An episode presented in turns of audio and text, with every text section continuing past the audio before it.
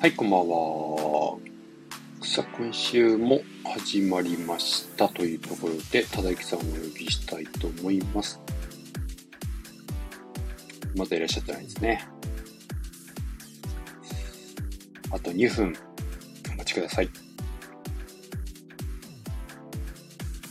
すいません、あの今日は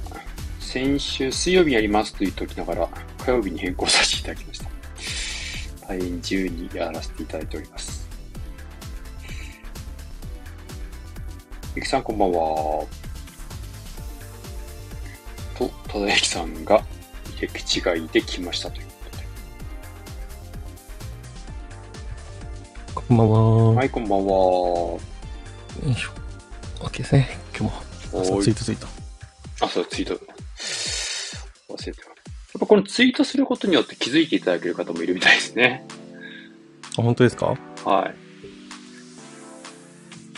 じゃあぜひツイートしないと。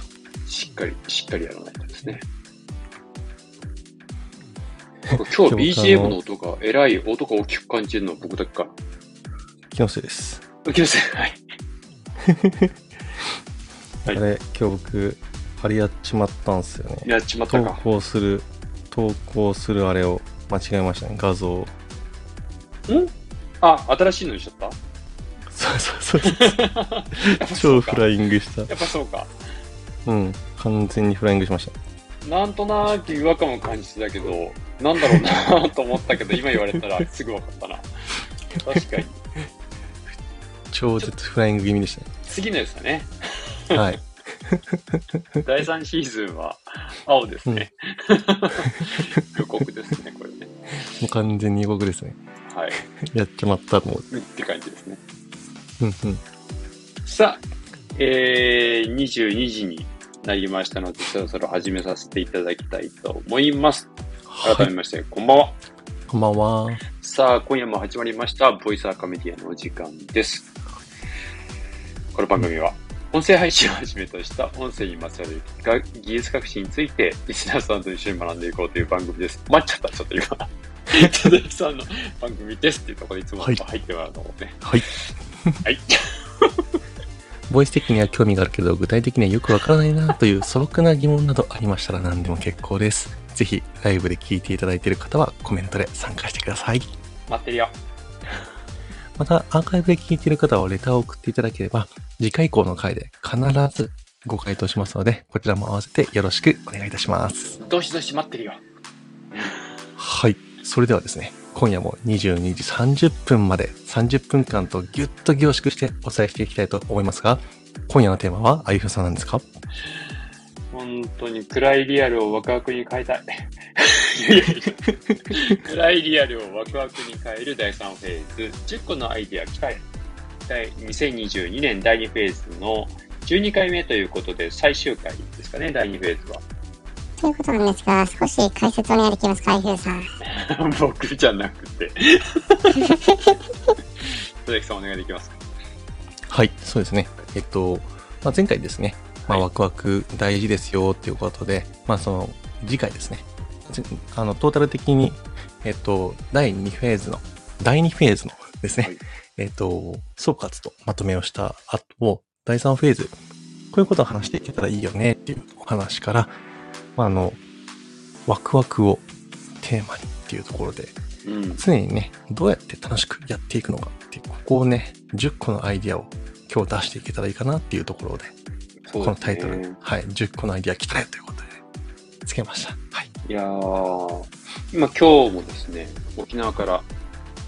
あの今日ラジオやってるところなんですけど、うん、はい、最近よく思うんですけど、うんうん、あの皆さん経営者の方と話をすると、やっぱり一言目がですね、うん、課題についての話が多いんですよね。ああ、結構なんかネガティブな感じしますね、それ。うん、まあ、イケイケどんどんだったら正直僕なんていらないっていう感じですよね。うん、社長、社長勝手にやればいいじゃんって話。だけど、やっぱいろいろ問題抱えてるから、皆さんやっぱりいろんなアイディアが欲しいっていうところじゃないですか。うんうんうん。で、結局皆さんがいろんな情報発信をしていく中で、まあ、誰かの役に立ちたい、価値ある情報を提供していきたいっていうことは、誰かがいつも悩みを抱えているっていうことに対して何かを提供するっていうことで価値があるんだと思うんですよね。うんうんうん、そうなってくるとですね、よくよく考えてみたら、結構ネガティブな思考から始まるんだなっていうのは前回あった話ですよね。うん、そうですね。うん、まあ、あの、えっと、ちょっとエネルギー的な話になるんですけど、はい、えっと、あの憎しみだとか嫉妬みたいな負のエネルギーの方が、うん、えっと、行動力を高めるみたいな話があるんで、うん、あのなんかの書籍でね書いてあったのを見て、うん、なるほど負かと思ってあの思い出しましたね、今話聞いてて。そうですね、なんか、うん、まあ、そもそも人間っていうものはっていうところだと思うんですけど、そうですよね、やっぱりチラシチラシあ、チラシねなんだっけその文脈あの お, お坊さんですね一番最初に人間が抱く感情は何でしょうかというジェラシーってね、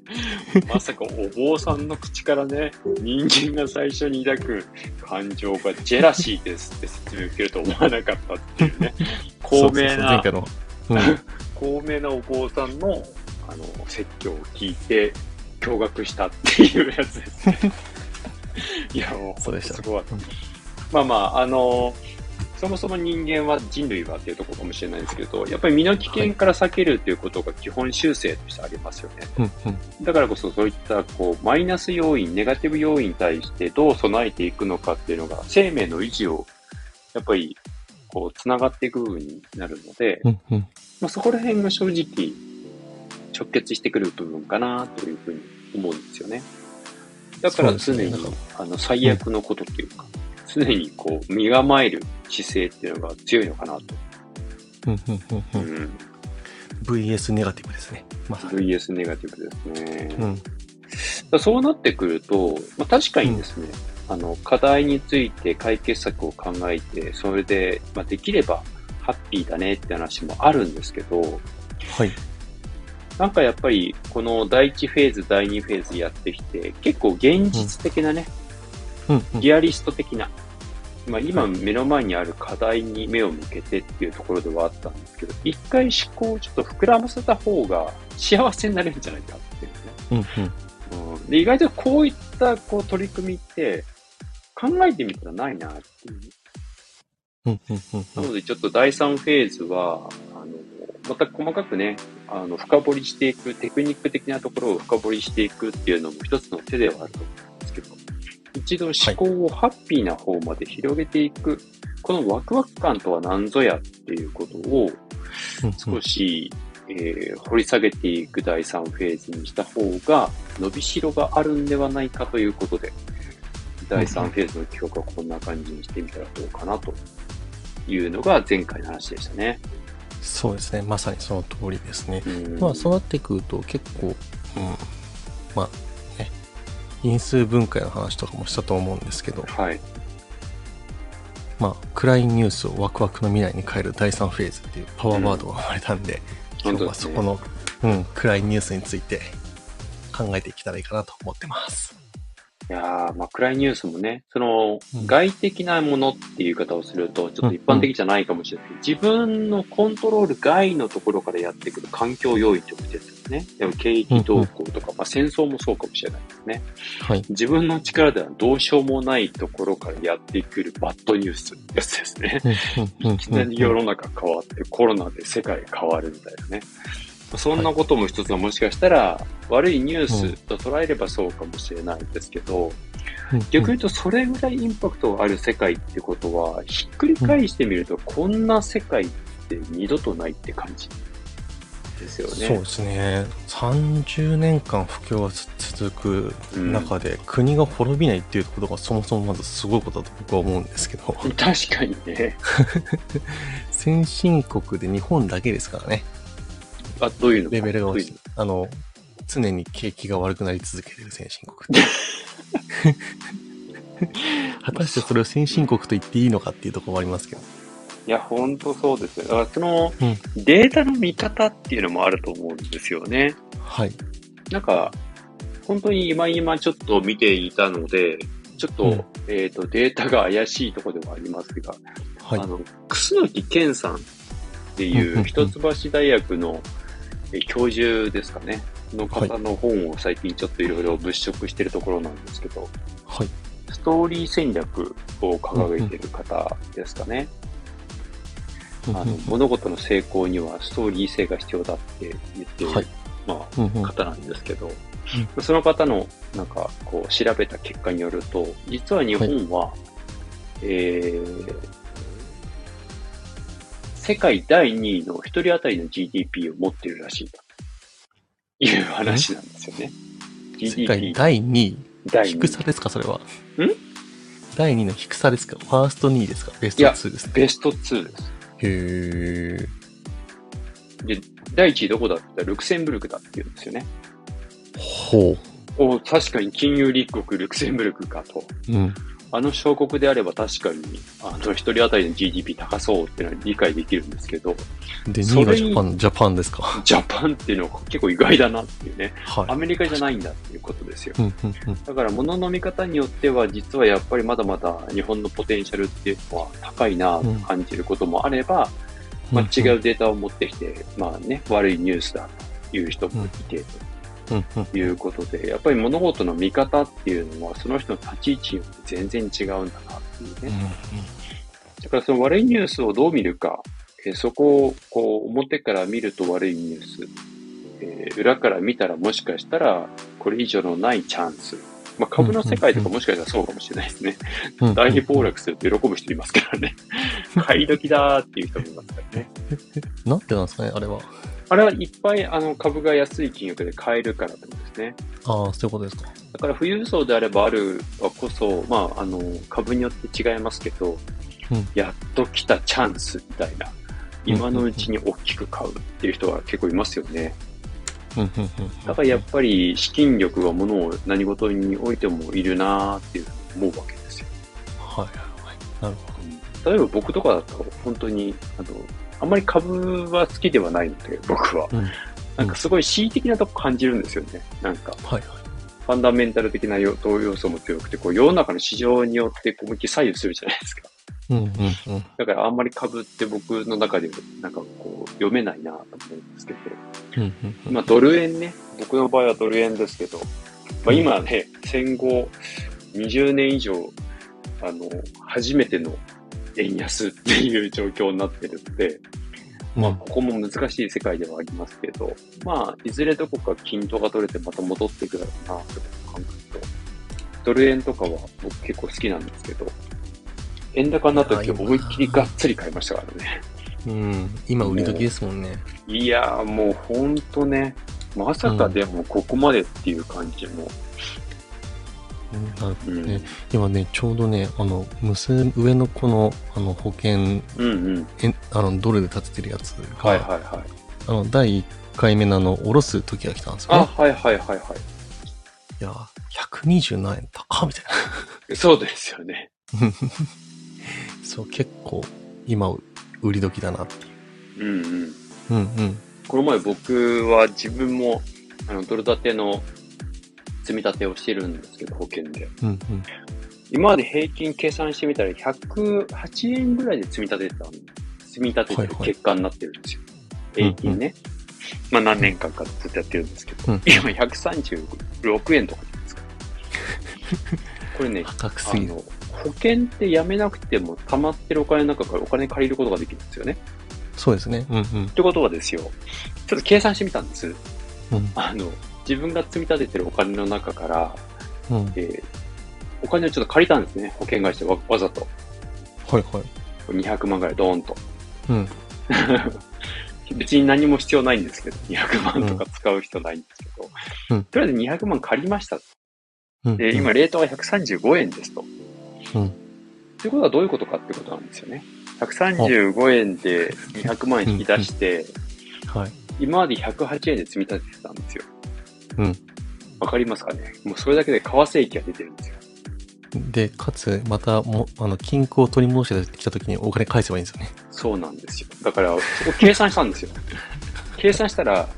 ごじゅうにちかん持っていていちえんでも円高に触れたら僕の勝ちなんですよ、全部ね、計算したんですよ。あの、なんていうんですかね、関数じゃないんですけど、ここがこういうふうに移ったら、はい、今のその貸し出し金利との差を見て、どっちがどうなるのかって全部計算したんです。うん、そしたらごじゅうにちかんいちえんでも円高に触れたらにひゃくまんえん借りていて返すときにプラスに転じるっていう計算が出たんですよ。いやー、いちえんごとに円高になると、うん、えー、ごじゅうにち、ひゃくにちだとにえん円高になるとひゃくにちまで持ってても別にプラスマイナスゼロなんですよ。うん。ということはひゃくにちかんぐらい様子見れるっていうね。なるほど。いやー、ひろさん、はい、その情熱を誰かにあげてください、はい、その情熱を誰かにあげてください。お客様にあげよう、頑張ろうということで今日も沖縄からお送りしてるわけなんですけどでも何が言いたいかっていうことですけど、まあ、もう一回ちょっとその 第, だいさんフェーズの意図を企画をちょっと明確にもう少ししようかなと思うんですが、はい、やっぱりその暗いニュースとか今の課題って確かに課題なので、うん、そこに目を向けていると、うん、あ、えー、メタカコさんこんばんは。こんばんは。えー、まあ確かにね、あの、やった気もするし、うん、それに対してこう、自分ができることを提供していくと価値提供になってる気もするんですけど、なんかもっとやんなきゃいけないことっていうのは、もっとそのお客様とか、今その目の前にいる人に価値を提供したときに、うん、あ、僕もさっきサウナに行ってきました。あ、そうじゃなくて。えっとですね。ごめんなさい。メダカっ子さん、サウナの帰り道に聞いていますっていう、車の中で聞いていただいてるんですけど。整ってます。整ってます。もうさっきね、プールでガンガン泳いだ後にサウナに行って、そしてここに来るっていうね。リスナーの皆さん聞いててください。今ライフさん何喋ったか絶対忘れてますから。あれなんだっけとどこまで話しましたっけライフさんちょっと戻してもらっていいですかでですね、僕もあれなんですよ、サウナの話をね、はい、このツッコミをねしようと思ってたからね、忘却してますねそう、ふたりともね元に戻せないっていうあ、だからそのねその今現実のことに目を向けているとどんどん暗くなってしまうんで、うんうん、暗いことを一生懸命解決していてもマイナスがプラスになるだけなので、ちょっと今回は大きく広げてみようか、うん、はい、プラスの話を一生懸命してみようっていうふうにちょっと思ってますっていうところですよね、うん、そうですね、うん、でもやっぱね僕ね思うんです、はい、あのこのじゅっこのアイディアを出すのって結構大変だと思うんですよ、はい、これどうやって出したらいいんですかね。広げるって言っても、うん、だからそのワクワクしたいことを、はい、多分ね広げていくと面白いのかなと思うんです。うんうんうんうん。で、えっと時間の使い方とお金の使い方ってすごい楽しいと僕は思うんですよ。うん、時間とお金ね。うん、うんうん、あの奥が深いじゃないですかこれって。はい。ど, どうやって時間を使うことがあのなんだろうこの先の自分のためになるのかっていう選択をすること、自分自身で、はいはい、なな時間の回とお金の回があって双方でワクワクすることを考える回を作ったら面白いかなと僕考えたんですよ、このいっしゅうかん、うん、テーマを時間とお金っていうことで、うん、でいっかいずついつつだね、うん、うん、だってこれ考えるとすごいワクワクするなと思うんですけど、うん、時間、時間って無限にないじゃないですか。ないですね。その無限にない時間をどうやって自分の中で過ごしていったらいいのかっていうのを、うん、これから考えるっていうのがワクワクするかなっていう。だって今あの時間っていうこと一つで考えても、えっとこれまでのいっぷんと今昔のいっぷんと今のいっぷんって全然価値違うと思うんですよ。確かにね。世間的にも個人的にもね。うん。だからここの話をしていくと、え、じゃあどうやってこれから自分はこのいっぷんいちびょうを過ごしていくのがいいのかみたいな話を多分していくとね、うん、いやこれワクワクする話になると思うんですよね。ただエキさんのストイックさが出ますね。まあでも確かにあの企業に置き換えて考えてみたときには、企業リソースって大きくよっつあるって言われていて、はい、人物金情報ですよね、うんとうん、で人って何って言ったら結局、まあ、これ時間ですよね、稼働ですからね、うんうん、で人物物はまあこれから提供しているサービスの話だとは思うんですけど、まあ、そこどっちかというとテクニカルな話っていうか、うんうん、マーケティング的な要素が強くなってくると思うんですけど、まあ、次に使うものって言ったら金、はいまあ、そうしたら人の部分の稼働、あ、時間っていうところとお金を扱っていくっていうのは確かに理にかなってるかもしれないですね。でこれがやっぱね、妄想始まるといろいろ楽しいなと思って、うん、例えばなんか今、うんうん、じゅっこのアイディアの中で大きく時間とお金ごこずつ考えていくっていうイメージですか？それとも時間とお金をひとつのワンテーマでじゅっこ考える？あ、時間がいっこ、お金がふたつめみたいな、そんな感じですね。だからじゅうぶんのにをそれでいっこずつやるみたいな。あ、時間の回とお金の回みたいな。じゃあいっかいめが例えば時間ですと。うん。で、にかいめがお金ですと。うん。うん、で、これも時間があり方とやり方とかになっていくんですか？うんと、ここの部分を考えたときに、えっと、ワクワクする話を今回するんで、やり方ってワクワクするかって言うと微妙だと思うんですよ、僕。確かにね。もうずっとあり方だと思うんですよ、このじゅっかい。なるほどね。あの、えっと、だいにフェーズの話で行くならば。はい。はい、なるほどね。うん。じゃあ、あり方のじゅっかいということで、うんうん。で、それぞれテーマ、時間に対する向き合い方みたいな感じですかね。うん、そうですね。時間とね、お金とね、あとおそらく、えっとはいまあ、結構赤メディアっていう話なんで、聞きに来てる方からするとね、はい、マインドセットの話も結構好きだと思うんですよ、僕、うん、ここもねワクワクする気がするんですよね。ああ、なるほど、ね、あ、そういうテーマ設定ですね、うん、なんかこれを知ったらワクワクするなっていう大きな部分を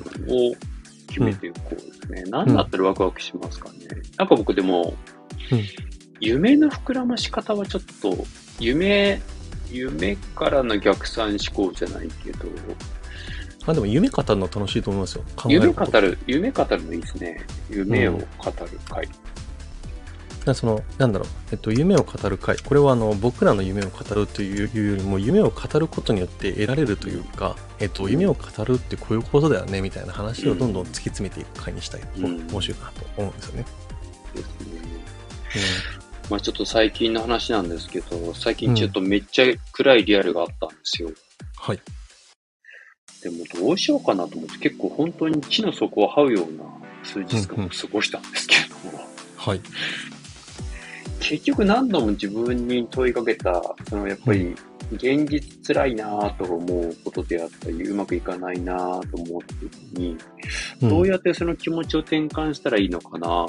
ていうときに、やっぱり質問した言葉が自分の中にずっと何十時間も何日間も問いかけた言葉があるんですけど、うんうん、で結局お前どうしたいのっていうことだったんですよね。なるほど。でどうしたいのだから何みたいな、うんうんうんうん、つまるところ何だから何なのみたいな。で、どうしたいのっていう、なんかそもそもに一番戻るみたいな。ああ、なるほどね。じゃあ決断と選択肢ですね、うん、そしたら。ああ、決断と選択肢。うん。ここのセットって何？決断、あ、ん？決断すること？うん。と、選択肢、うん、選択肢を持つこと。なるほど。ああ、僕でもちょっと一つ分かんないことがあって、うんうん、あのよく、まあ、僕営業の人間なんですけど、はい、知ってますよ。営業の世界ってよく言われるんですけど、今日もね、はい、あの結構成績優秀者だけが集まった代表者会議があって、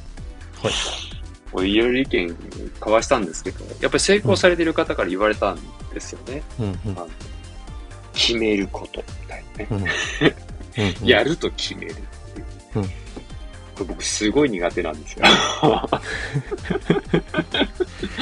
多分やると決めることって僕たまに言ってますけど、後ろの扉を閉めることだと思うんですよね。おっしゃる、おっしゃる通りです、うん、で僕ねそれがねすごい苦手で、うん、えー、そうなんだ。決めるって何って思っちゃうんですよ。覚悟を持つことってことですよね、多分ね。そうそうそう。で、覚悟、いや、覚悟はね、こう仕事をする以上ね、決めてますよと。家族もいるしと思うんですけど、はい。でもできないとか、でもやりたくないっていう、やっぱり弱い人間の気持ちはあるじゃないですか。ありますね。決めてるんですけど、それはちょっとでもできないっていう時に、決めてないからだって言われてもね、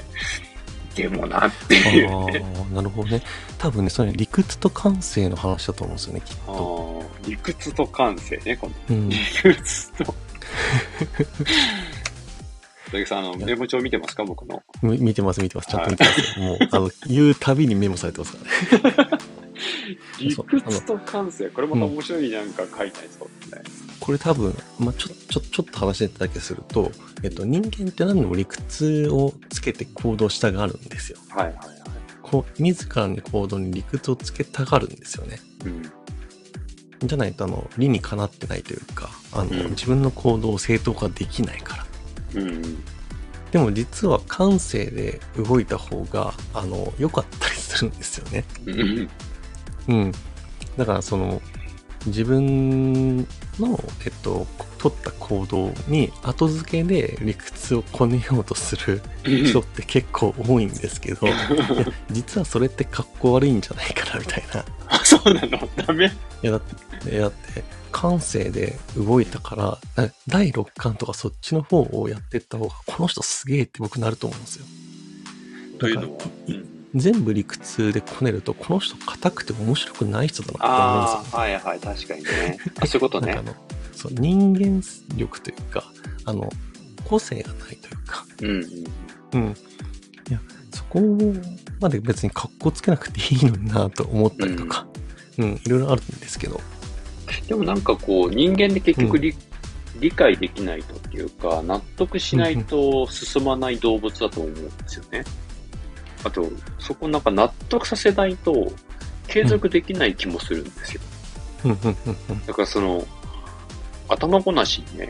あの、うん、成績優秀者のあの営業の人から、うん、いやお前は覚悟が足んないんだと決めてないからだと決めろと、うん、俺に約束しろと。言うわけですよ。わかりましたって言って決めますやりますとか言うんですけど言ったそばがやりたくないみたいな心の中で絶対やりたくないって思うわけですよ。うん、そうなってくると辛いじゃないですか。辛いですね。うん、だったらなんかせめて自分がね自分に納得させるへ理屈を考えて、うん、自分が納得できることを、まあ、しっかり落とし込んだ方が僕はちゃんと進むんじゃないかなってヘリクツ論の進めっていうのをちょっと考えたわけです。いやでもいいと思いますこれ。うん、だって今ろっこ上がってますけど、すべてネガティブから、うん、ネガティブとポジティブに上がりますもん。おおなるほどね。うん、なるほどね。そうだ結構あのやっぱね冒頭にあったけど。ね、ネガティブ、負のエネルギーの方が行動しやすかったりするっていうところがあったりとかするのは事実なんで、うん、まあその、ね、ネガティブとポジティブを行き来するっていう、うん、ここのが結構、その、今回のだいさんシーズンのテーマ、テーマというかね、あの、ストーリーの、あの、面白さというか、はい、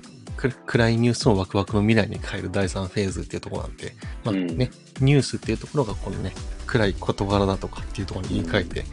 うんうん、聞いていくとそれに近づいてくるかなってですね。このワクワクってちょこちょこと実はキーワードで今ビジネスの世界でもよく使われるかなと思っていてですね、はい、結局ワクワク感がないと仕事うまくいかないよねみたいなところもいっぱいあると思うんですよね、うん、はいでもなんかちょっとワクワク感ってチープな感じするじゃないですかなんとなくね、はい、じゃこのワクワク感って何っていう話であったり、うんうん、どう定義してるのかっていう話とかちょっと掘り下げてみたい気もしますね。そもそもうんてか来週のテーマそれでいいんじゃないですか来週のテーマそこがワクワクワクワクって何みたいな。そうですね。そもそもね、そう、一番最初のシーズンだいいっかい、うん、ワクそもそもワクワクワクって何って知らねえよみたいな。いやでも本当そう。でもこのワクワクって結局、うん、自分の信念にやっぱり沿うところかなって思うんですよね。うん、だから、うん、まあ日々結構いいことばかりじゃなくて、なんかびっくりするようなことが起きたりもするわけじゃないですか。でまあそれが人間関係だと思いっきりへこむみたいな感じもあって、はい、うんうん、まさかそんなことがっていうことが結構リアルにあったりするんですけど。きゅうかいめ人間関係にしましょう。あ、なるほどね。うん、これ深いですね。これ人間関係関係すごいテーマですね。うん。うん、でもその時に結局ワクワクする、うんうん、まあ先ほどのね決断と選択肢のところじゃないですけど、はい、だけど結局お前どうしたいのって言った時に、うん、やっぱりその自分の中にある確固たる、うんうん、まあ、方針というかポリシーというか、うんうん、人生で求めているものみたいな、うん、まあ、よりどころとなるものが、考え方が、まあ、それこそマインドセットですよね、うんうんうんうん、これはこうやって生きていきたいって。でそう思った時に初めて、じゃあお前がそうやって生きていった時にはどんなことが未来にあるんだろうねっていう、うんうんうん、こうそこでようやく初めてワクワク感って出てくるのかな。でそこまでいくと少しマインドチェンジができて、うん、なんかこう今の負のところからどう自分を切り替えていくのかみたいな。だからその時のパーツがマインドセットだったり、じゃあその時にどういうふうに時間とお金を使っていくのかとか、どこでどう選択していくのか、どう自分を納得させていくのか、うんうん、っていうのをやっぱり考えていけばいいのかな。なるほどね。そう、そうか、うん、今の話聞いててちょっとね、うん、ふと思ったことがあって、はいはい、えっとなんだろう、自信を持ってる人って、うん、そのけんメンタルが健康的な人、はい、だと僕は思うんですよね、うん、整ってないとやっぱり自信持てないし、うん、ただこれって自信過剰な人ってなんかナルシストだみたいなこと言うじゃないですか、うん、でもナルシストって僕あの自分の思ってる自分とギャップがある人のことだと僕思ってて、ほうほうほう、えっとあの鏡とか見てるイメージあるじゃないですか。自分のことをずっと見てる。あ、はい、そうですね。ナルシストってね、ナルシスト、はい、自分を見てね。さっきもちょっと僕、うん、あの思いっきり泳いできたんで、うん、胸筋がパンパンに膨れ上がってるのを見て、うん、俺も結構まだいい体とか思ってみてたんですけど、ちょっとこれで見てるときにちょっと周りから見たら、うん、こいつ変なおっさんだった。で、なんでそれをその鏡で自分を見続けてるっていう風に、はい、ナルシストっていう風に言われてるかっていうのを心理学的な部分で見ると、どういうことが起こってるかっていうと、はい、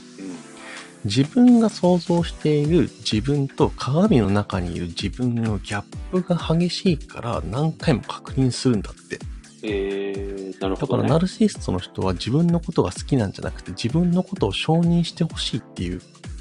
思いを持っている人のことを指すらしいんですよ。おー、なるほどなるほど、うん、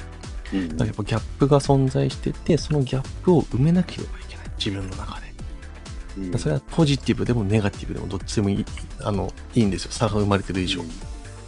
だからそこのギャップを埋めようと一生懸命確認作業を何回もしてるから、はたから見たらあいつ何鏡で自分のことばっか見てるのみたいになるらしいです。なるほどね。っていう考え方があるらしいですよ。ほうほう。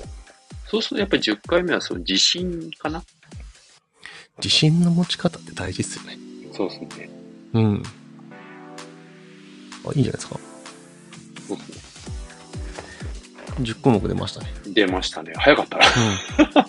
やでも多分これをね、どう並べ替えてあの、はい、テーマとして持っていくかっていうのは多分大事な大事だから、うん、こっからが結構時間かかるなと思ってて、うん、いっかいめのワクワクって何っていうのは絶対第一番目なんですよ。うんうんうん、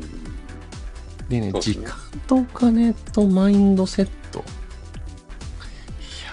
けどね。おそらくマインドセットは先な気がするんですよね。なるほどね。うん。あの、だいにフェーズの言い方をするのであれば、時間とお金ってやり方だと僕思うんですよ。ああ、なるほど。あのやり方でなんとかなっちゃうっていうか、精査しそうな気がする、はい、から後半戦の方がいい気がするなって思ったんですよね、うんうん、だから多分ね、夢見る回とかね、うん、あのネガティブポジティブは結構最初の方に持ってった方が面白い気がする。ネガティブポジティブ最初の方、あのマインドセットの後とか、マインドセット、マインドセットの後に一回夢を持ってくる、広げるもん、うん、そうですね。うん、その方がいいかもしれない。広げましょう。だからどういう考え方なのか、うん、でもどっちなんだこれ。夢を語る、あ、でも夢を語るときってマインドがないと広がらないもんね。うん、あとそのマインドがあるからこそ、えっとその振れ幅、振り切ったやつとかも言った上で、うんうん、えっと選択肢として。どういう風に広げていこうかなって決断できると思うから、うん、あ、夢見る回の次って決断と選択肢じゃない？あ、なるほど。うん。で、そっからネガティブ、ポジティブとか、その行動になってくる気がする。はいはいはい。ネガティブ、ポジティブ。あ、決断と選択、ネガティブ、ポジティブ、理屈、感性、時間、お金、人間関係。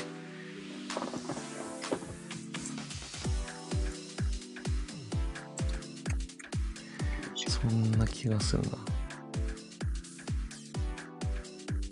うん、最後自信自信、うん、ここ最後背中を押したいみんなの。ああ、背中を押すね、はい、うん、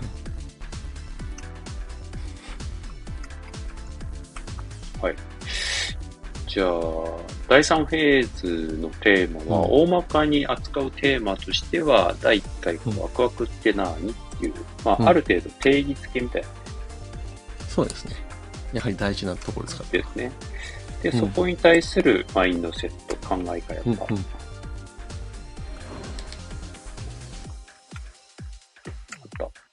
うですね、考え方ですね、うんうんうん、まあ大事にしてること、うん、そして広がり、うん、夢見る会で広げる、うん、でその中でどう、うん、じゃあでどうするのよ。そうですね。どう選択し、どう決断するかみたいな感じですね、きっと。うんうん。うん、この選択、どう選択するかは結構ね、あの、なんだろう、分かれ道ですよね。うん。いやー、でも今回も決断したけど、やっぱり、うん。うん、何を大事にしたいのかっていうところで、自分のなんかこだわりとかっていくらでも捨てられるんだなってちょっと思ったりしましたね。うん、ああ、そう、こだわりとか自我って面白いっすよね。うん、なんかね、どっかでやっぱり、うん、最後の最後は自分のためにはできないなっていうところ、自分の我を通してなんか強くなれないなってって思ったりとか、なんか、うん、結局人のために、相手のために考えられないことは幸せになれないなって、なんかどっかで大原則を感じることがあって、うん、その大原則だいに、だいにフェーズで話した気がしますよ。うん、そうそう、だ結局、そうそうそう。いやー、ボイスアカメディアはためだよね。そう今は エーケー さんが言ったことをまさに僕話した気がする。そうだよ、そうですね。あったあった。何の回だっけな。そう、それをね、一生懸命ね、思い出してたんだけど、思い出せなかったんだよ。だいにフェーズはね、うん、えー、たがために金はなるじゃなくて。どっかやりましたね。うん。絶対その話したんですよ。あの自分のためじゃなくて誰かのためにやった方が絶対行動力は上がっていくよって話をしたんですよ。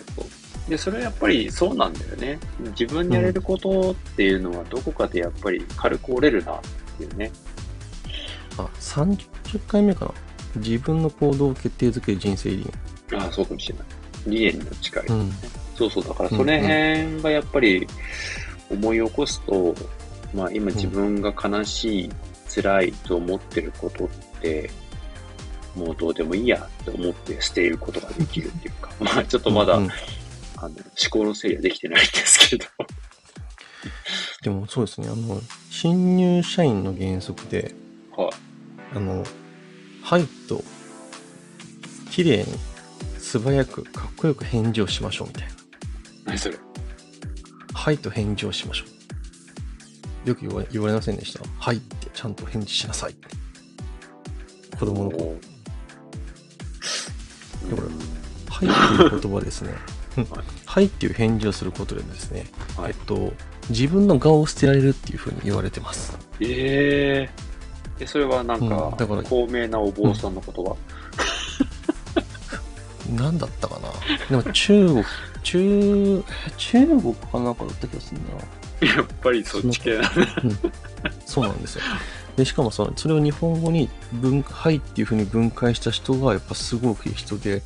ね、あの一番もうすぐにというか、うん、一言でそう素直にね、あのなれるというか、自分の、まあ、こだわりというか自我を捨てることができるっていうのがね、意味合い的な必要らしいですよ。なるほどね。うん。まあ、でも返事は入ってあの気持ちよくした方が受け止められてるんだなって相手も思うからいいことかもしれないですね、うん、そうなんですよね。やっぱそこが結構大事だなっていうのは、うんうんうんうん、ちょっと一回じゃあテーマに戻して、ワクワクって何に定義づけ、はい、マインドセット、考え方、大事にしてることをさんかいめ、目を語って広がるよう持とう、そしてよんかいめ、決断と選択肢、どう選択肢と決断するのか、うんうん、でネガティブとポジティブ、ネガティブとポジティブっていうのは、うん、どういう風な話しましょうかね。いや、やっぱりあのなんだろう、えっと全てにおいてポジティブポジティブシンキングがやっぱいいですよ、あの怒らない子育て、子供の育て方がいいですよとかって、うん、結構そのポジティブに関する、えっと、題材にした本とか、えっとうん、理論って結構世の中に広まってるじゃないですか。はい、ありますね。でもそのスタートってさっきも話ありましたけど、うん、絶対絶対にとは言い切れないんですけど、ネガティブから始まることって多いわけですよ。多いですね。だって人間が一番生まれてから一番最初に抱く感情って、うん何でしたっけ？ジェラシーですよもう生まれた瞬間からネガティブじゃないですかってああそうだよね。だって、うん、そうお母さんの愛情とかお母さんを、うん、に対してこう嫉妬するっていうか、私を見てっていうことで、うん、まずお母さん呼ぶんだってそうなんですよね。だからそこがね、あの前回はあの営業活動とね、あの似てるよねっていう話で盛り上がったというふうに思ってるんですけど、うんうん、やっぱそこのスタートの根底の部分ってやっぱそのネガティブから始まるなと思ってて、ああ、じゃあネガティブから始まるポジティブでしょうか。そうですね、イメージ、スタート、イメージとしてはそんな感じかなと思うんですよ、うん、ただあの最終的にはポジティブシンキングのすすめなんですよ。だって赤ちゃんってめっちゃポジティブだ、ポジティブだと思いません？確かにね。だって何回尻餅ついてもあのあ楽しく笑顔で起き上がるでしょ、ねうん、だって立ち歩立って歩けるなんていう、えっと、なんだろう、あの絶対的ななんて言ったらいいんだろう、自信、うん、ってないじゃないですか、うん、普通俺俺た俺立たないぜみたいなね、立てねえしとかねそうそうそうそういうことはね、絶対立てると思ってるってことですね、うん、生後な生後 10, 10ヶ月、まあ、早くだとはちかげつぐらいで立っちゃうか、生後ご、ろっかげつの赤ちゃんがいや俺歩け一生歩けなくていいしとか言ってずっとハイハイしてたり願い打ってたりとかしないじゃないですかひゃくパーセント 前向きじゃないですか。絶対立たないもんとかでゴロゴロしてるねすごい嫌だよね私なんか所詮頑張ったところで結果出ないしどうせ勝てないんだからいいよみたいなことないじゃないですか絶対怖いわもうねもう ひゃくパーセント ポジティブじゃないですか赤ちゃん。そうですね、うんだからスタートはネガティブなんですけど、やはりね、ポジティブになるっていうところの部分を知っているか知らないか、だいぶ近い気がするんですけど。そうですね。だからね、うん、まあ今日のテーマに近いところあるかもしれないですけど、どんなにネガティブでもポジティブに持っていくみたいな感じですからね、うん、そうですね。だから、うん、そこ、そこの話かな。そこら辺もどう理屈付けで自分納得させるのか、まあ、感性にちょっと振ってみようみたいなところがろっかいめですかね。そうですね。だから多分、うん、うんとどっちかというとごかいめ の, そのネガティブから始まるポジティブっていうのは理屈じゃないんですよ。あ、理屈じゃない。うん、でそれろっかいめもちょっと大人のアカデミックな感じで理屈に結びつけて自分の行動を分析するんだよねっていう話に持っていくと流れ的には面白いかなって。はい。そして、えーと、具体的にちょっとまた落としていくと、その中でどう時間を使っていくのかっていう話だね。時間管理の考え方って最近。でもあれだよ、ワクワクしなきゃいけないんだよ。時間。あの、それでまた管理の方になっちゃうとさ、リアリティになっちゃうからさ、リアルの方になっちゃう。ああ、そうですね。だから、うん、でも僕にじゅうよじかんをもうどう分けるかってすっごいワクワクすると思うんですよね。マニアックだ。いいね。にじゅうよじかんの使い、使い方でワクワクする。マニアックだな。もうこの辺のストイックさだよね。いやだってさ、テレビ、テレビをさ、世の中からなくすだけでさ、人間って何時間自分のために時間使えるんだろうとか YouTube いや、うん、僕もね見てるんですよ最近。中田なっちゃんとかさ、うんね、はいはいはいいろいろ見てるんですけど、その YouTube を見てる時間を他のことに活用したらどんだけ楽しい人生を送れるんだろう、また別の軸でっていう。あの、えっと、YouTube だとかテレビを見ることを否定してるんじゃなくて、はい、それを見ることで、えそれそれを見ないっていうふうに決めることでどういう人生を送れるのかって考えただけでワクワクするなって。ああ、それ僕同じことがゲームやってる人に思うんだよね。あ、そうそうそうそう、ゲームも同じなんですよね。やってる時は楽しいんですけど、でもねちょっと違うことに使ったらどんだけ変わるんだろうなって考えると。なんかちょっと昔は電車の中でサラリーマンのいいおっさんが漫画読んでると、うん、前なんかその時間使って少しでも知識入れろよと思ったりとかしたんですけど、今はね漫画も市民権得てますからね。そうですね。漫画から学んでんのかなとか最近は温かく見てますけど、今はなんかゲームやってるおっさんとかいるじゃないですか。はい。うん。え、それで頭の体操とかしてんのかなとか、すごい今一生懸命ポジティブ見てるんですけど、でもやっぱりなんかなってまだ思ったりはしますね。その時間があったら、ぷよぷよしてるんだったら、なんかもうちょっとできるんじゃないのって思ったりとか。なんかね、e スポーツの世界まで行くんだったらいいんですけどね。うん。じゃあ多分それはね、お金の価値観だと思うんですよ、僕。次の回。うん。だって課金するわけじゃないですか、みんな。うん、そこにかゲームに時間とお金までかけちゃうっていうねえ、うん、いや絶対否定もしないですし、あの、うん、その人にとっての楽しみがそれであればいいんですけど、でも本当にゲームにかける方って、うん、僕のお客様の中でいうと本当数百万単位でかけてる方がいらっしゃるんですよ。うんうんうん。もうね、やっぱりすごいですよね。なんかそこまでできるんだっていうね。ああ、でもなんだろうな、多分 エーケービー 商法とかに似てるんじゃないですかね、きっと。自分でお金と時間をかけて育てる、何かを育てるとかっていうところにやっぱり魅力を感じるんですね。うん。でも多分その世界ではカリスマなんでしょうね。きっと、うん、そんだけお金かけてたら、やっぱりなんかあれなんでしょう。ポイントとかアイテムとかがお金出すともらえたりとかそういうこともあるみたいで。そうですね、その辺の比率、出てくる比率が変わったりだとかっていう話も聞くし、うんうん、だからめっちゃ強いらしいんですよ、やっぱり。いや、それは強いでしょうね。だってエコひいき、それこそあれですよ、お金出してる分エコひいきされてますからね。あ、そうそうそう。うん。だから、ね、多分もしかしたらそのゲーム業界の中では相当すごい人かもしれないなと思ったりして、ちょっとでも聞いてもわかんないから、あんまり深掘りしてないんですけど。そうですね、掘れないですもんね。掘れないですね。聞いたところで、うん、だから辛くなるみたいな。わかりました。そしてそれだから、えー、離れると少し人間関係、うん、まあどこまで行ってもそのワクワク感ってね、仕事の中の一番の悩みはやっぱり人間関係かなと思うと、やっぱここにもちょっと触れておきたい側面かもしれないですね。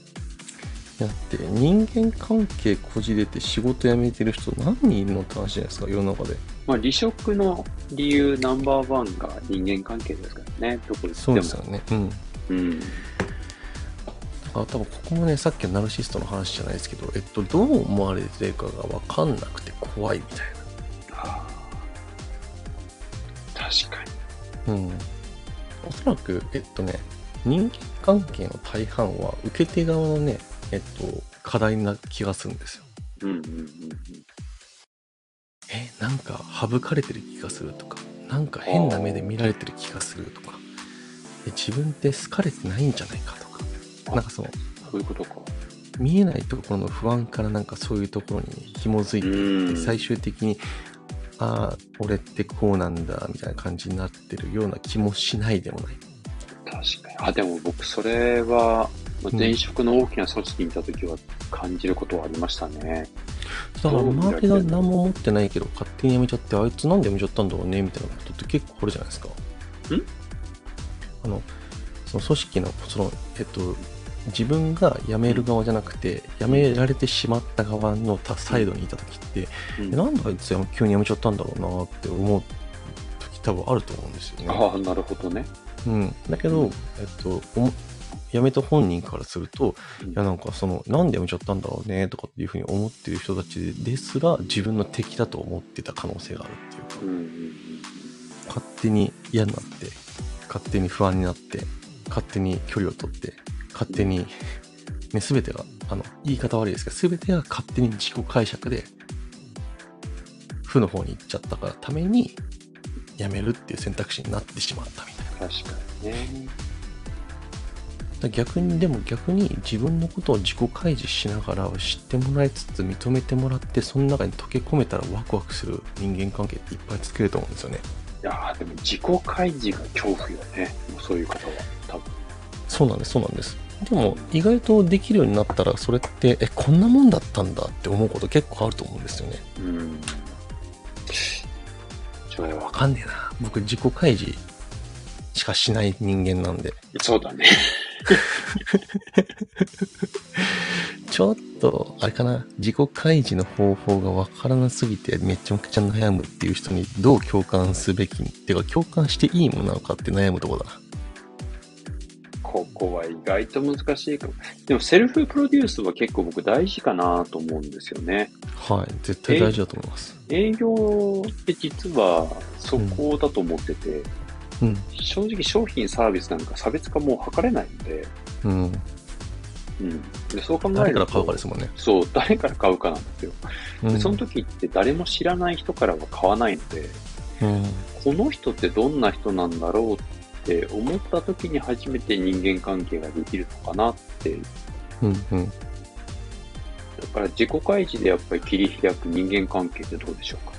いや、いいと思います、うん、セルフプロデュースちょっと来たじゅっこ来たらですね、これえっと自己開示セルフプロデュース、うん、このプロデュースセルフプロデュースはちょっと最近自分の中のトレンドですね。よくよくなんか自分の営業力をなんかこの前振り返ってみたんですよ。はい、よくよく考えたら、うん、どんだけ熱く自分を買ってるか、うんうんうん、だったなぁみたいなね。これ人生理念の話の次にこの回やりたかったですね、自己開示だいにフェーズで話したかった。 何, 何やってたっけそれまあいいか、もうこれからやればいいか、はい、というところで最後それを自己開示をしながら最後自信を持ってやりましょうというところですね、うん、そうですね、うん、できましたね。いいんじゃないですかこれ。今日ねさんじゅっぷんがあってギュッとお伝えしていただいたことですけどあのえっとそうですね、あの話し手のさんじゅっぷんは聞き手のにばい時間なんで、はいはい、僕らにとってのさんじゅっぷんはね聞いてる方からするとろくじゅっぷんになっちゃってる。でもなんか思ったんですけど、はい、あの今日いろんな会議にちょっと参加したりとかしてたんですけど、うん、まあ聞いてて時間が長く感じる瞬間があってですね、はい、決して話してることはなんかあの悪くないんですけど、はい、つまんないなって思ってたんですけど、ご説のいちじかんがね、はい、さんじゅっぷんぐらいに感じていただけると、うん、あの価値ある話ができたんじゃないかなと思うまあそういった回をだいさんフェーズに目指して頑張っていきたいと思いますけど。そうですね、だからやっぱあの時間って、えっと、長くも短くも感じるじゃないですか、うん、はい、それってあの受け手側の集中力なんですよね。あ、なるほど、うん、だから僕らがいかに話術を磨いて、はい、こうやったら最強に通るプレゼンテーションなんですっていう風にあのやり方を磨いたとしても、そもそも、えっと、聞いてくれる人が興味ない人だと全く聞いてくれないんですよ、テクニックだけあっても。いや、僕絶対その集中力途切らせない自信ありますねそれがそこなんですよその集中力にコミットできるかどうかがやっぱ大事なんですよね。確かにね、うん、だからラジオのちょっと難しいところはやっぱりこうリスナーさんとの双方向のコミュニケーション、ちょっとやっぱりこう調整しづらいっていうところはありますね。でもだからフリーでこうやって話してていいんじゃないですか。ああ、そういうことですね。うん、おそらくいや、えっと、手前味噌で申し訳ないんですけど、はい、あのこのボイスアカメディアで話をしている内容ってセミナーの中とか e ラーニングの中でちょこっと話してもいいような内容時々入ってるんですよ。入ってますね。あの数千円とかのセミナーの中身で、はい、えっと、一部話すような内容だとかっていうのが入ってるんですよね、はいはい、だけどなんで、えっと、このラジオでフリーで話をするかっていうと、ラジオっていう特性を僕らが理解してるからなんですよね。うん、えっと、全てを聞いて本当に一言一句聞き漏らさない、えっと、僕たちのコアなファンの方には、えっと、より良い価値を無償で提供して、えっと、僕らのね価値を創造するためのストーリーを話す回、はい、だけどえっと、そこまで集中して聞かなくてもいいよっていう人たちには適度に楽しんでもらって、適度にノウハウがもらえて、適度に、うん、あ、学んだな、よかったなって思ってもらえるような